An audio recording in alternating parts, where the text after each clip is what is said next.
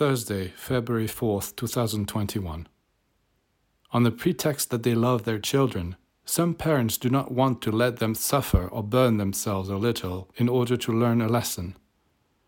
At the slightest little thing, they rush to their rescue and shield their children from the consequences of their actions. Well, this is not love. The Lord does not behave in this way, and neither does nature. The love of parents for their children does not mean immediately sparing them every difficulty.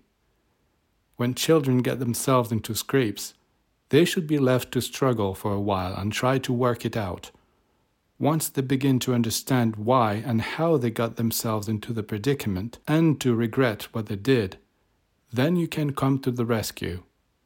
The fact that they have suffered a little will make them decide to be more careful and sensible in the future.